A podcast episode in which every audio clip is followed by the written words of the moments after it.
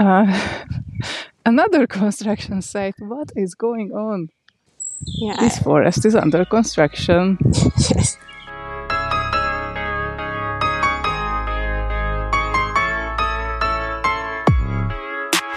Welcome to the Paths Puddles Products Podcast. My name is Yuli. I work in product and service strategy, coming from a service design background. My producing partner, Aniko, is a former head of product, coming from a development background. In one of the most shared TED Talks, educational expert Ken Robinson says, quote, Education is one of those things that goes deep with people, like religion and money. End quote. I could not agree with him more. So much is being said about education, while what we bring to the table can often be enriched by experiences that were gained off of our official paths. Aniko and I talked about our most recent attempts at learning something new and looked back on our previous sources of knowledge in and outside of our professional fields. Come join us on our walk. Hi, Yuli. Hi, Aniko. We are walking on another Buda hill today, back on Normafa, where uh, apparently we can run into construction even in the middle of the greenest area. Yes, this is the second construction site that we have seen in the past five minutes, but let's hope we can find some more peaceful areas as well. Yes, it's a national, I think it's a national park in the city. It's really on the edge of an urban part of the city with lots of green fields and a proper forest. So we are walking here with the dogs, Alka, Azara, and Stella. And it's a sunny day, so no rain and mudslides this time. Yeah, and it's not super hot either, so it's just right. So, how are you? How have you been? Well, I was sick for the last two weeks, so it wasn't that much fun. I didn't have the opportunity to come out to the forest in a while. So instead, I spent a lot of time at home with books and with my computer. And uh, there was one funny thing that I realized that during this time, I bought at least two different D&D writing courses. and do you want to just clarify for those who don't know what D&D is, just in a brief description? Right, sure. Uh, me and my abbreviations. D&D stands for uh, Dungeons and Dragons. It's a tabletop role-playing game where a bunch of nerds sit around the table and uh, build a story together while rolling a lot of dice. So I can't really remember the last time that I bought any courses or started to like purposefully learn anything that's that has actually something to do with what I do for a living. But these other things like D&D or dog training or these other random things also have a good effect on my work and I do think that I can use some of this knowledge during my work as well. So how do they have a good effect? So they say that hobbies are great because you know they recharge your batteries and they help you relax, but they actually have some skills that I can use okay. as well. Yeah, but I, if I start talking about D&D, then this will be a whole D&D episode. So let's not do that. I just want to throw this question back at you first. Like, have you noticed something similar? Do you have your your hobbies with transferable skills as well? Absolutely. I have a similar experience with what sort of new skills I want to focus on. And quite recently, I've been debating with myself whether I should go to a writing a writer's camp or if I should invest into a Power BI course. And what was what was your decision? I decided not to do either, Aww. but instead start practicing writing on my own. And from the fall on, I will probably do both. Good. That's a good plan. Yeah, one is something that has been a passion of mine since I was very young. I might have mentioned it earlier in one of our episodes that originally I was going to be a, a, writer. That was my first calling. But I actually didn't really practice it for a very, or I haven't practiced it for a very long time. Because initially I thought that I cannot make a living out of something that I love doing because work has to be blood, sweat, and tears. Oh, no. so I need to acquire skills that I still need to learn. It, it cannot just come from within. And so I stopped writing, but I told to myself that writing is so genuine to me that I will, anyways, continue doing it while or where doing math is not something I will do on Friday nights, you know, with a glass of wine in my hand.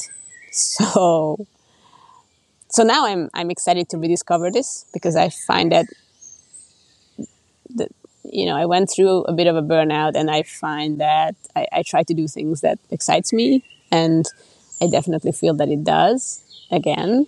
It's like rediscovering a an old part of me and the Power BI course is interesting to me because most recently in my career, that area, so um, data analysis, got me excited, and I thought to learn some tools to become better at it. So, actually, I think those choices are both driven by passion and excitement, so that's good. I don't feel yeah. that they are driven by you know some kind of a negative restraint yeah that's good if you don't like feel forced to do them so let's just also give a visual to the listeners that i think we mentioned it before that our, all of our dogs are sight hounds. I, I have two afghan hounds and aniko's dog alka is a hungarian sight hound. sight hound. And for those who don't know these breeds I just would like to say that these dogs don't walk themselves. as soon as we stop, they stop and wait for some action to, to come about. That's so funny. Yeah. And, you know, I always felt throughout my career that somehow these skills that I uh, that I acquired one by one they were like Lego bricks built upon one another. I mean, I, I practice a part of design that I find is one of the most complex fields, and it re- requires quite some knowledge from other design fields. And my experience has been is that I just actually worked a bunch of years on each of those design fields before I started doing service design, for what it's worth. And so they were always like milestones following one another. But I always find that next to it, there was always space for exploration. Like when I went to your class, where I studied front end coding, yeah. I was your student. Yeah. And I loved it. And that was fun.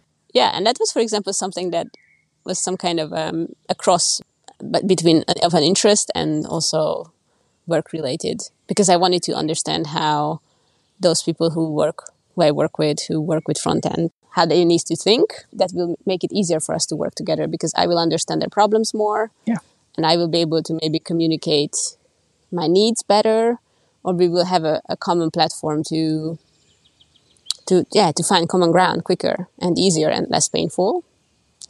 And yeah, I find it's the same with all these courses that we've been talking about. Like I, I use that course right like I didn't I didn't declare myself to be a front end developer, front end expert off the bat because I don't think I became an expert off the bat.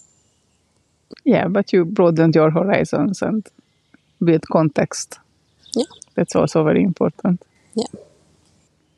Yeah, I actually pre- prefer those those courses as well, even from the teacher perspective, where I could work with people who are like who do have a job but they also have some extra interest and want to spend their evenings and weekends learning something new uh, compared to the courses that promise a whole new career after four months where you put all your life on it. I mean that's also admirable from every anyone who does that. That's like a super scary step to make and they are always putting in all the work.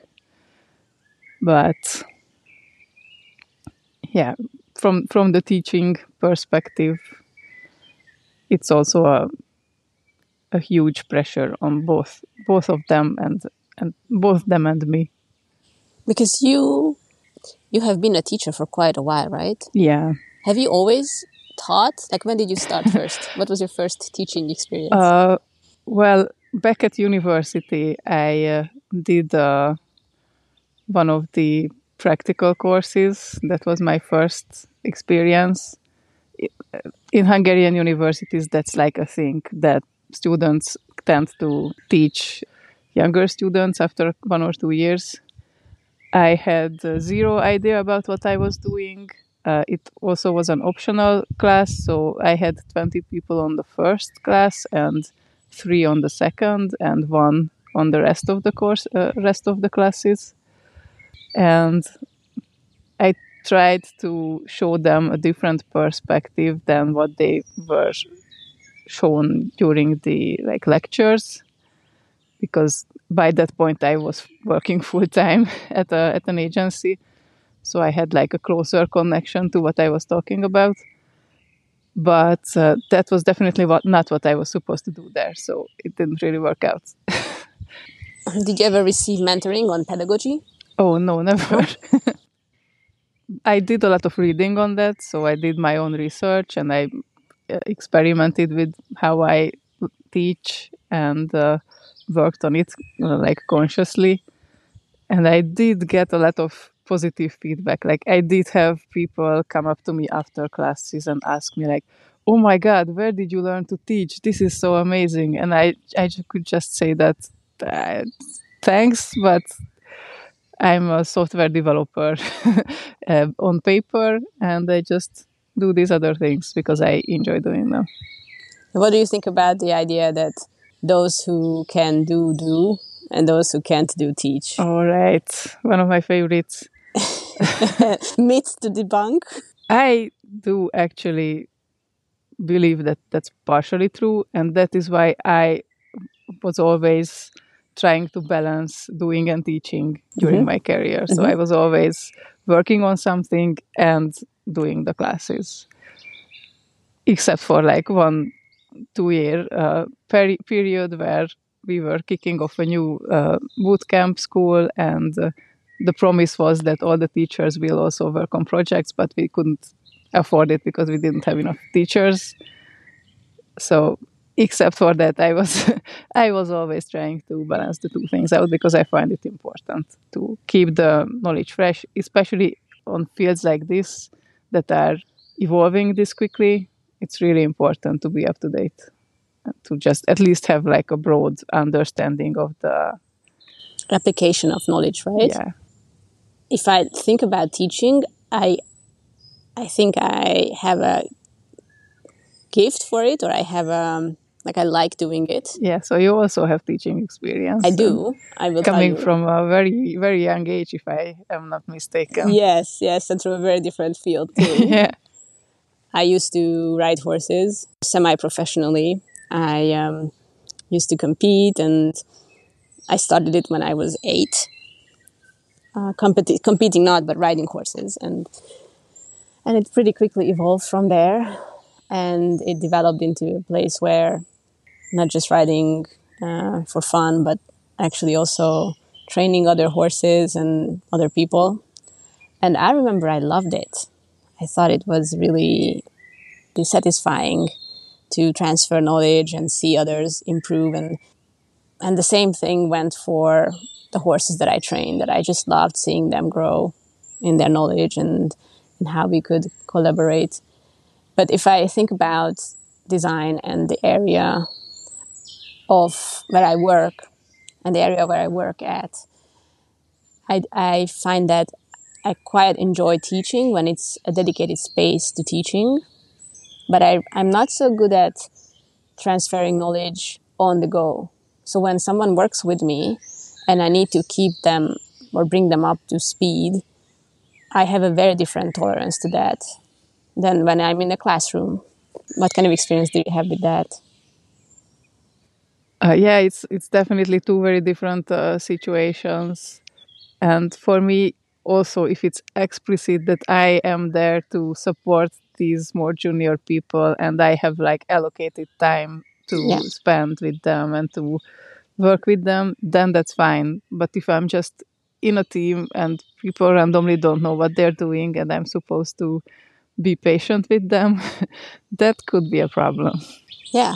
You know, at one of my recent jobs, I actually ran into kind of a challenging uh, setup because what happened was I was hired as an external consultant since I work as a freelancer. And at some point, the request came up that I should be also coaching some of the people I work with to do their job better. And quite frankly, I found myself in a kind of an impossible place. What am I supposed to do now? As in, in my understanding of my job description, I'm there to deliver work.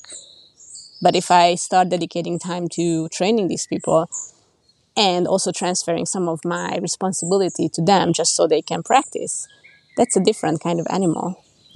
so, yeah, I think as long as it's well defined that there is space for uh, teaching and skills yeah. transfer, I'm happy and I love doing that. Yeah. But if it becomes some sort of an overlay of a responsibility that I signed up for, I find that more difficult to meet. Yeah, it takes time. It takes a lot of time. It takes a lot of extra energy, and uh, sometimes people forget about that. that can end up in tricky situations. Yeah, it was difficult for me to explain why I find it a problem the time. I, I felt like my client expected it as part of the, the work, but initially this was not part of what we agreed upon, and and I felt like I was the bad guy saying no or, or explaining that it, it creates a burden actually, and not what I agreed to do. So there is this really useful tool in the D&D space called a session zero, which means that before you start playing together as a team, you sit down first and talk about what everyone expects from the game. Like what kind of a tone they are okay with. Should this be like super serious? We are saving people here from dragons, or should it be uh, exclusively about fart jokes, or like anywhere between those two things? Okay. And like what kind of uh, triggers there might be during a session like okay we might be killing people here um, because you know that's like sword and sorcery that's that's all about that and like how far is it okay to go with torturing people uh, are you okay with spiders snakes uh, hurting kittens stuff like that uh-huh. And interesting. So it's we, almost like you have to choose a safe word. Yeah and we sometimes also do choose a safe word hmm. if something is starting to go in a way that you're not feeling comfortable just say banana and then we can stop and reroute. And so i think it's really important to like set expectations set a clear uh, set clear boundaries and set clear roles about what some people are doing together in a team. Yes. Both in a d&d setting and in any work settings really.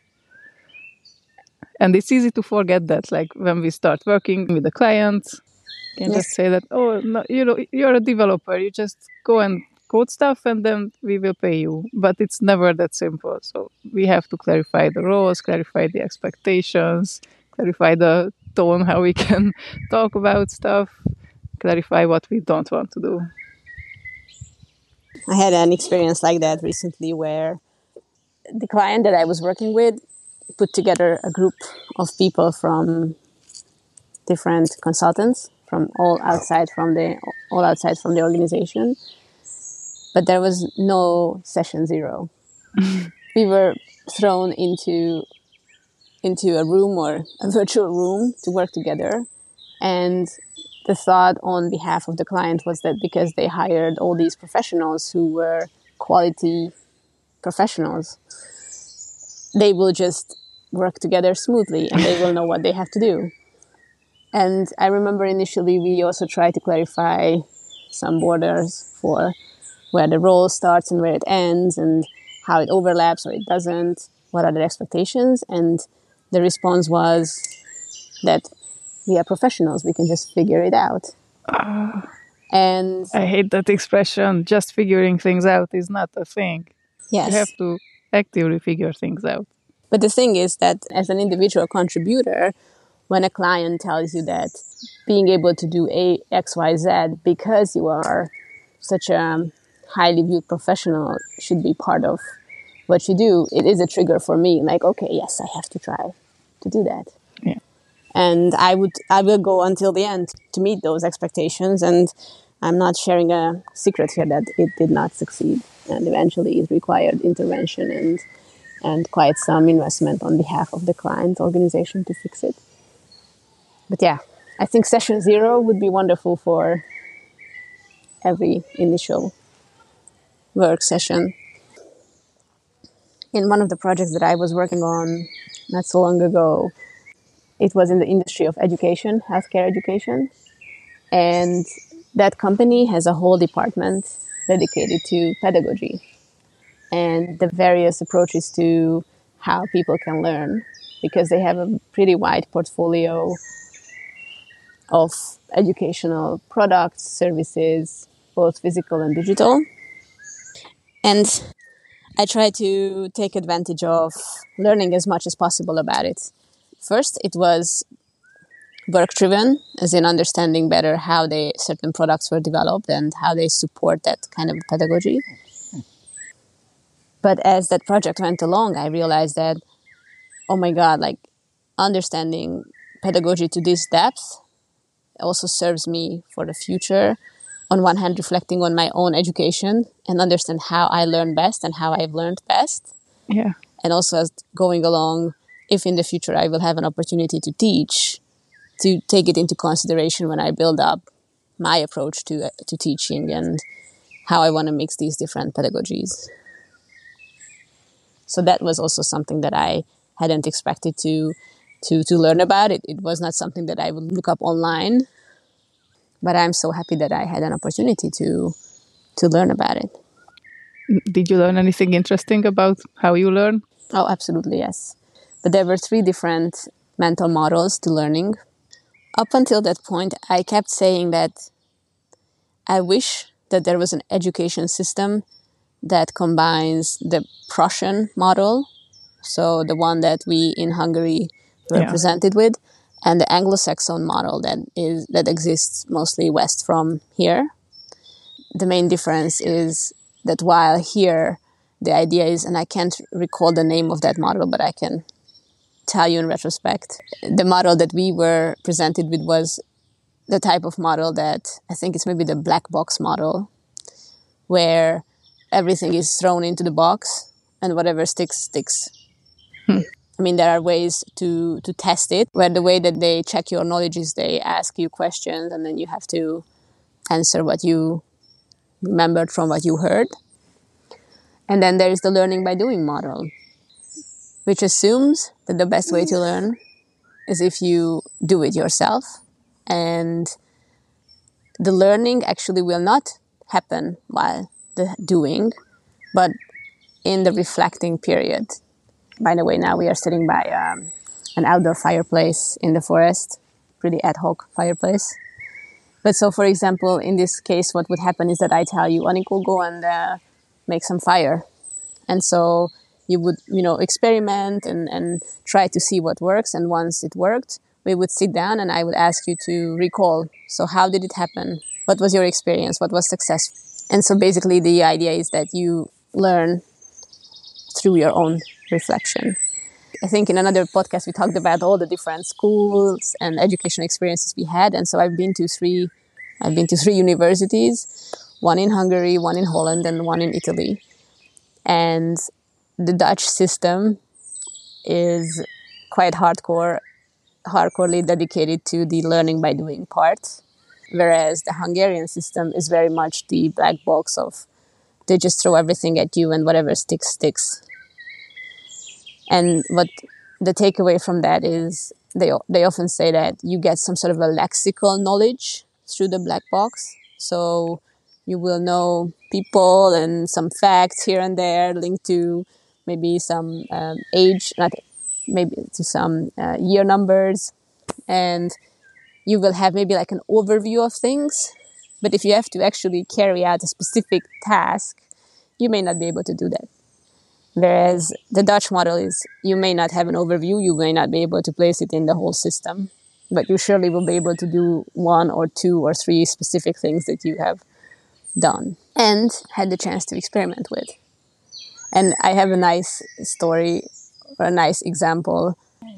So I, I studied at the time industrial design, uh, and that was the the program that I participated in in Holland too.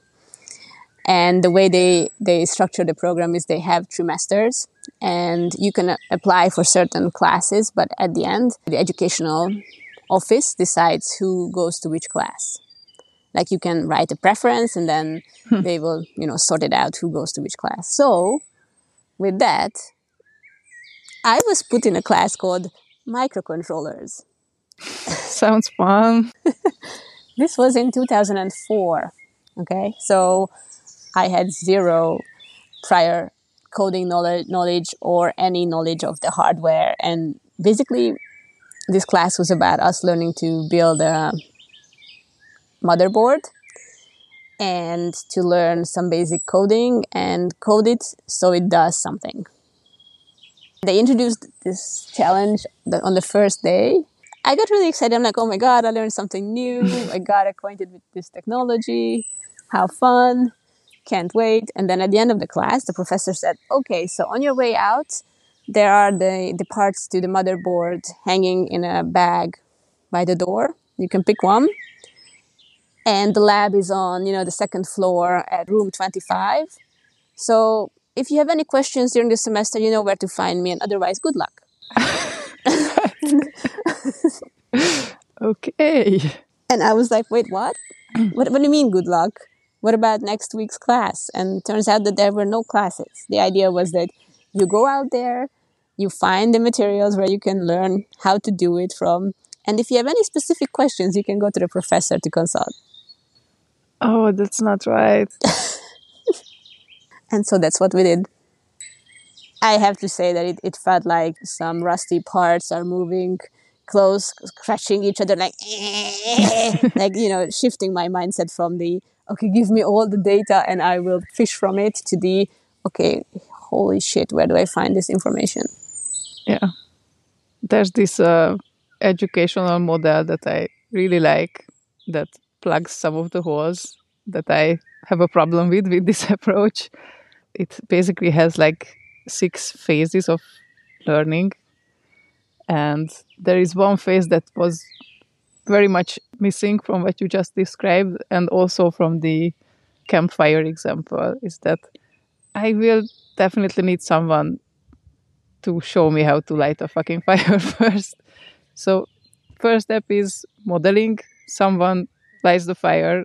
I, I watch watch it and pay attention. It's much better to actually see it than to read about it because everyone who knows how, how to light a fire will definitely miss some really small details that are supernatural to them if they just want to talk about it.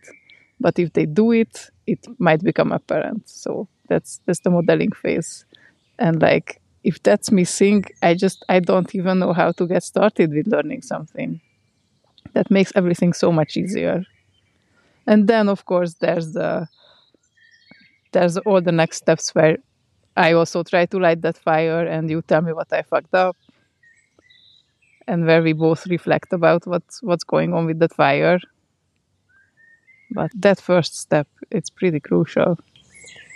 You know that also resonates with the with the research work that I do, because very often when I am in when I'm in some kind of a research process, I'm out there to understand how people do a certain thing and how what is their experience doing that. Yeah. And just what you said, the person who lights a fire every single day, maybe multiple times, will certainly miss sharing some detail with me because it's so natural. It comes so natural to them. Oh, you just light it. That's so easy. Indeed. And sometimes they, they say that I just light it. Yeah.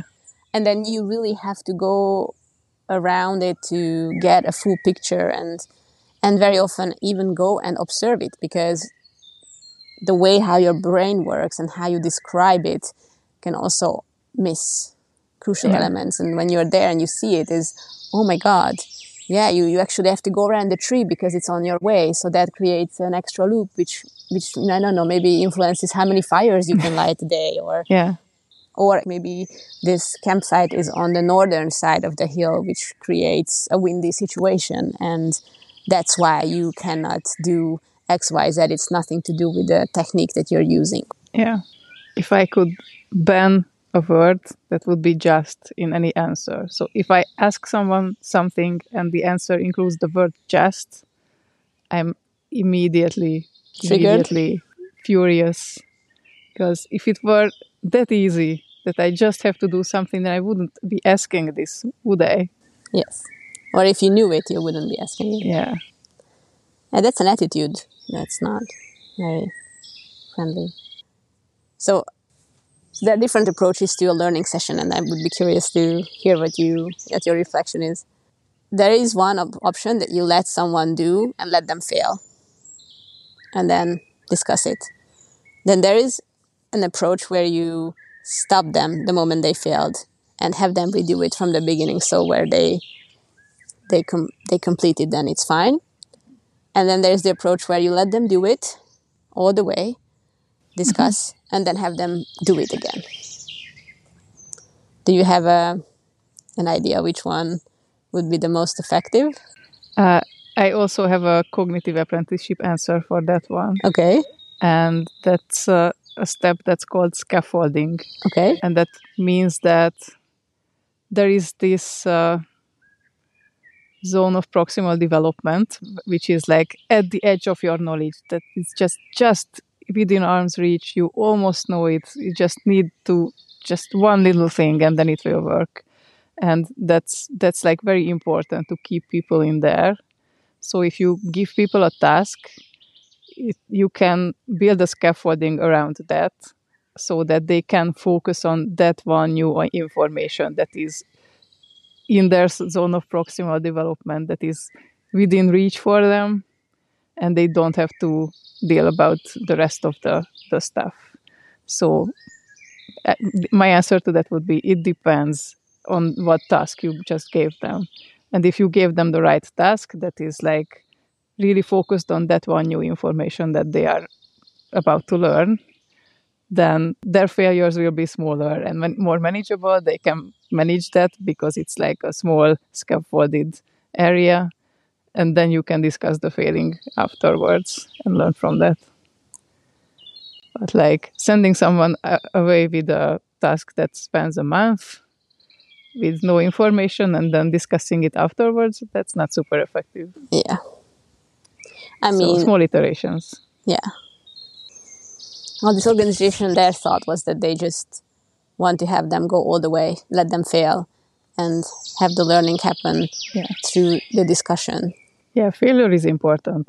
It's just you don't have to waste a lot of time on that. Yeah. You told me a good story about learning how to fail. Oh God, yes. So I I used to compete in horse riding. I used to do dressage riding, and there was an occasion when I was at a show, and I was not in a good place mentally. I went in, I did the program, and there was a moment where I felt that I'm just doing so freaking poorly. I'm gonna give up. So the thing is, you can give up a program halfway. So I did, and I left, and and I was really upset.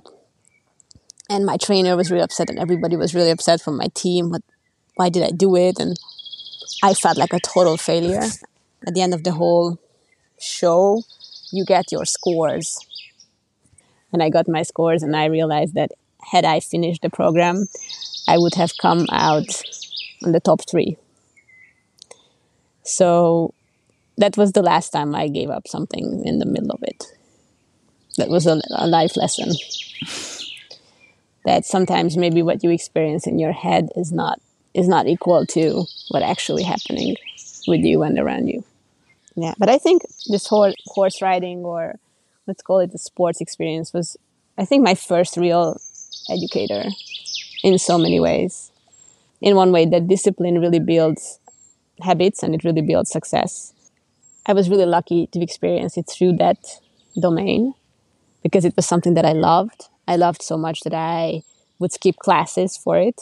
In the last two years of high school, I would spend more time with the horses than some of my afternoon classes. And that was something I did every day, rain or shine, ice or snow, no matter what. And I learned to appreciate the process. And I think those who who have been involved with sports that way know this feeling.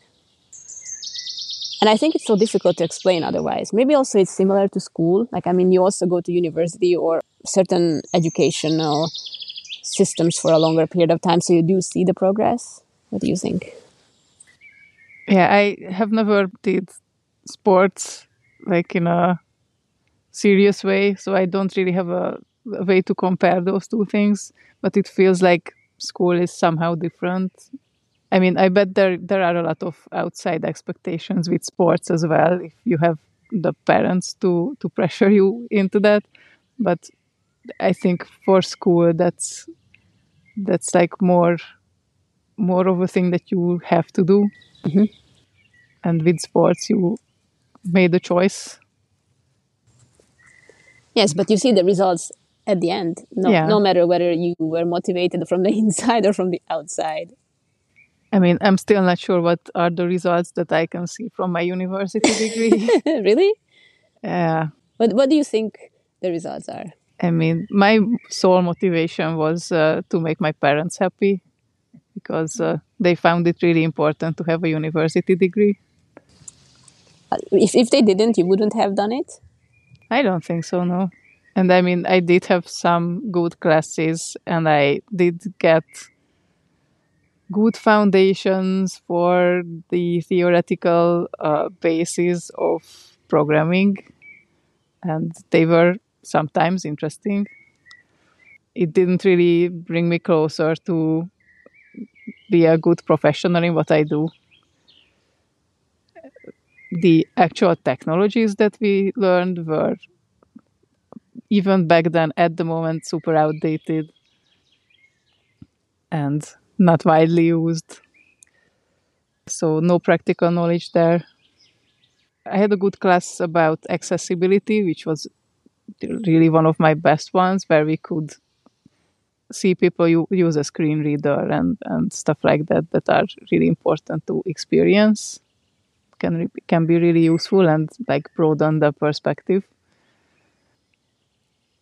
other people say that they go to university to build connections i went to the other university like especially chose the one which is not about getting drunk and doing idiotic things with the other couple hundred guys that are there. Is there such a university where you don't have to do that? Yes, mine was just like that. I could very easily skip on all the social oh, things. I didn't even go to my uh, introduction introduction week. Yeah. So no, I didn't. I, I'm not saying that I didn't make any friends because I did. I made one or two friends that I still keep in contact with and play D&D with. But definitely it wasn't about making connections for me. I mean, I also remember the introduction camp where we were in the in the countryside, and there were these games, and one game was a farting competition. Yay! So much fun for girls to yeah. participate in. Sorry for the gender prejudice. Maybe some girls love that, but I mean, at this point, I think it's also worth mentioning that I think we both went to schools that were primarily male dominated. I don't know, was, yeah. was your school like that? Well, yeah, I had like four or five girls on the 500 people class. Okay, yours is worse than mine because we had like 300, and then I think we were like 15 girls. Also a nice ratio. If we talk about skills and how you acquire them, a crucial point is time. It takes time to require them, and it takes practice to require them. You can't just read it and then know it. I remember when I when I first started to be interested in research. Quite frankly, I if I think back, I don't think that the university provided a very good base for teaching us how to do research. But I did read quite a lot of books, and as soon as I got out in the real life, I started to employ them, and all of that came through practice and experience and learning from the failures. And, and the funny thing is, I find that approach in, in Holland might have been flawed to, to do it this way, but it did give me the permission to do it the same way by myself later on. And I think that sort of encouragement, that sort of permission helped me to learn a lot of other things. So maybe if I didn't even learn the actual skill, building motherboards, that, that didn't become my biggest passion but it did taught me how to learn. That was also, an, you know, that was another way to learning something. I didn't have to wait yeah. for somebody to tell me. Yeah, of course, it's important to learn how to learn, but that is also something that you have to learn from somewhere. You don't just magically uh, realize that this and the, this and this is how to use Google or a, a book or a library or anything like that. You need some example to follow. Yes, it's true. I mean, I also remember a class from Holland.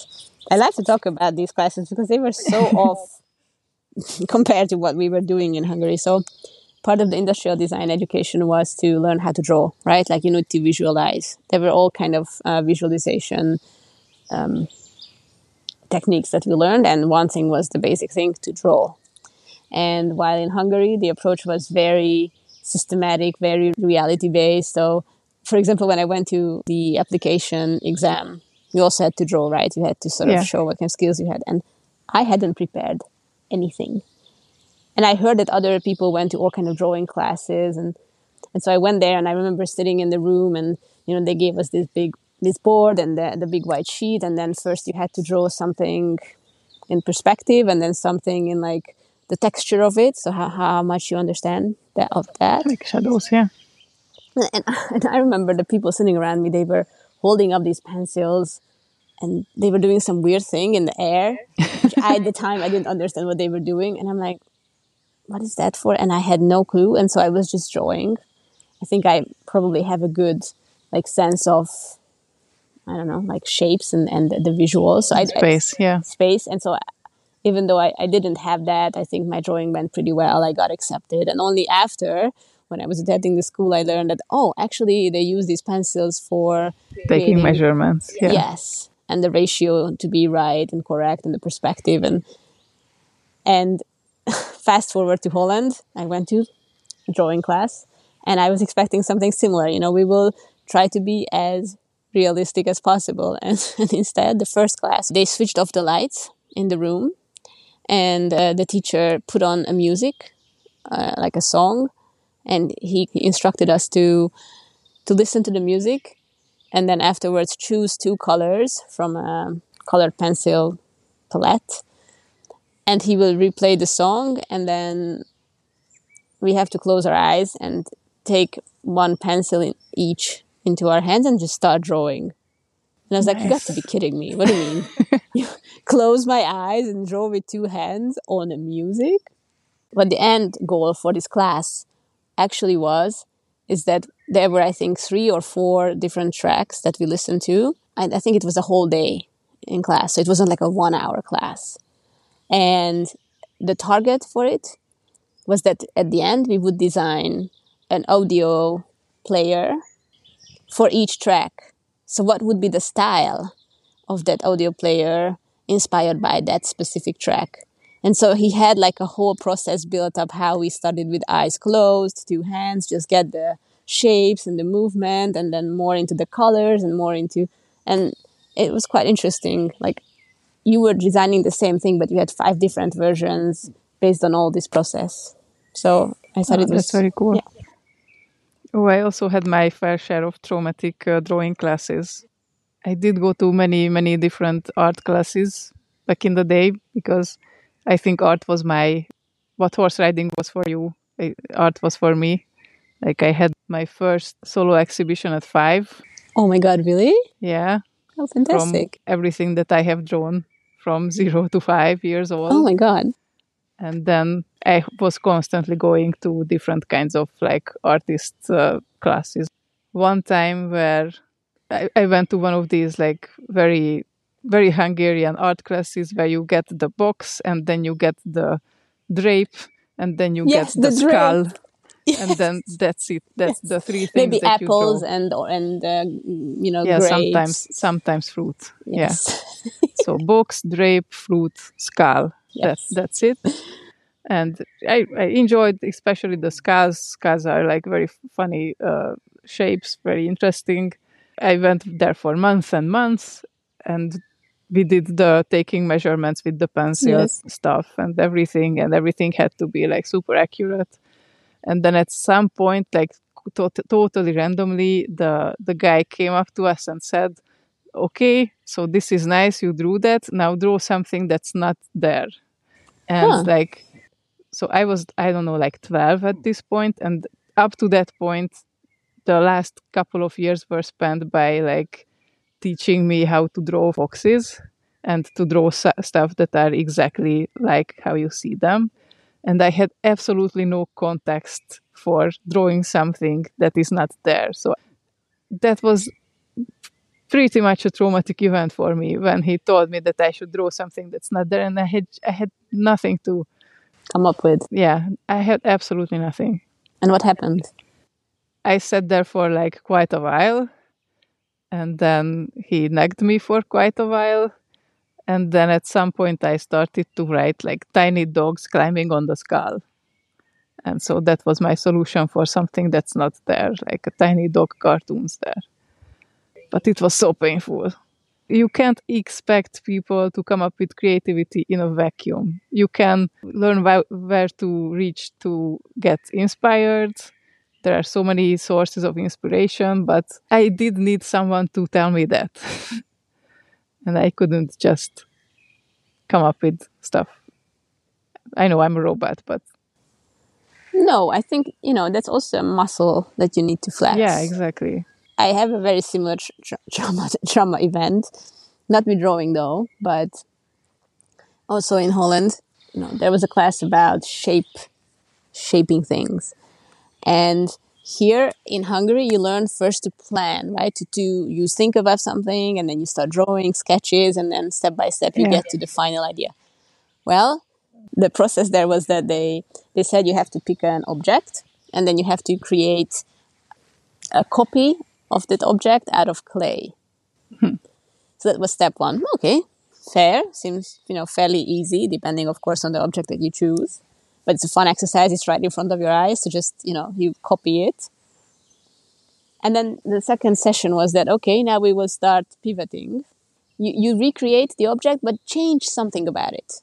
Just just allow your creativity to flow. And I was like, what do you mean allow my creativity to flow? What can I, I? I think I was working with a.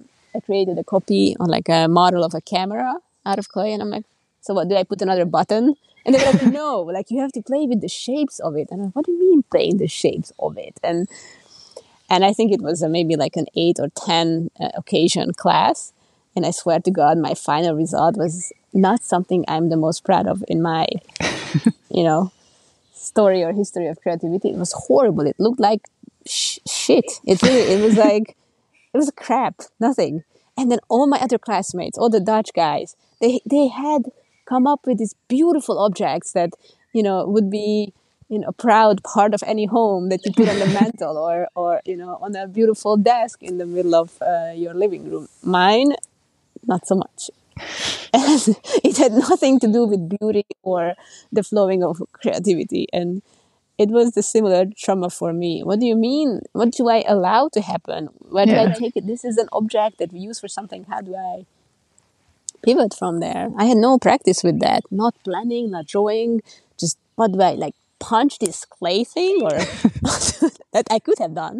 But yeah, but you didn't know. Yeah. They did get some very good uh, examples as well. Like in the in the past couple of years, I started to draw again or and paint again, and with uh, a friend of mine called uh, Oksana, who is an artist, and she has these art classes and uh, art residencies and and her approach is it works just so much better. Like she starts with we start with building context and with practicing creativity and and it's just so much so much easier for me to understand how creativity works when i can actually see the process and she can guide us through the process and we can learn at uh, we, we look at a lot of references uh, the work of different artists and how their process works.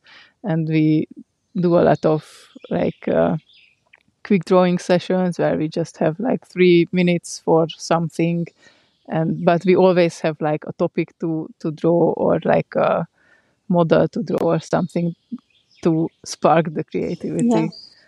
And then how to go from the first sketches to like an actual painting the whole process what to look out for it's a much nicer and safer experience than what I have ever tried during my many years. I think people who teach us something, I, I can call them teachers, but they are not always officially our teachers, but just people we learn something from. They really play a, a pivoting part in our lives. I mean, okay, we can.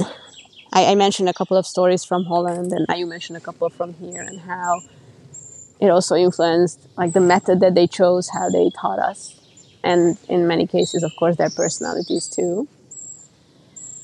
But if I one thing that I observed recently, as a I think the biggest advantage that I I have from very early on is the ability to ask questions because I find that a lot of things that we learn. I mean, one thing is to learn a skill, just like you were describing it, but another thing is to give ourselves permission to practice it. I feel like in many ways, schools used to be that gate, those gatekeepers, or they used to play that role that once I finish the school, I, I have permission to practice something. I see it, especially in this part of the world, that curiosity is not something that is being encouraged. I think it also comes from the system that I, I grew up in a family where my parents always asked me questions about my experience. Like they wouldn't tell me, hey, this was good, bad. They asked me, what did you think? What was your experience? And I think planting that approach took me a long way to, to allow myself to ask questions. And because I said so many bad things about courses that were created recently, I also want to add that I think it's wonderful that now there is a democratization of education. I love that there are so many things that we have a chance to take a, a look at and decide for ourselves if we want to immerse ourselves in it. Yeah. Yeah, so that's our cue to wrap this up. What's the learning? What's the message today? It's good to learn. And there are many sources for learning even some unexpected ones so keep an open mind. And just reach out of the professional realm. It's not always what you learn there that you know you... what? We could also end with a question instead of a statement. Yes. Like hey listeners what's the most random piece of knowledge that you could use in your work that didn't come from your work background yes Tell us about that. Comment it on our Instagram posts. Which is at? Which is at paths.puddles.products. See you there. Also, please rate us. Yes. Bye. Bye.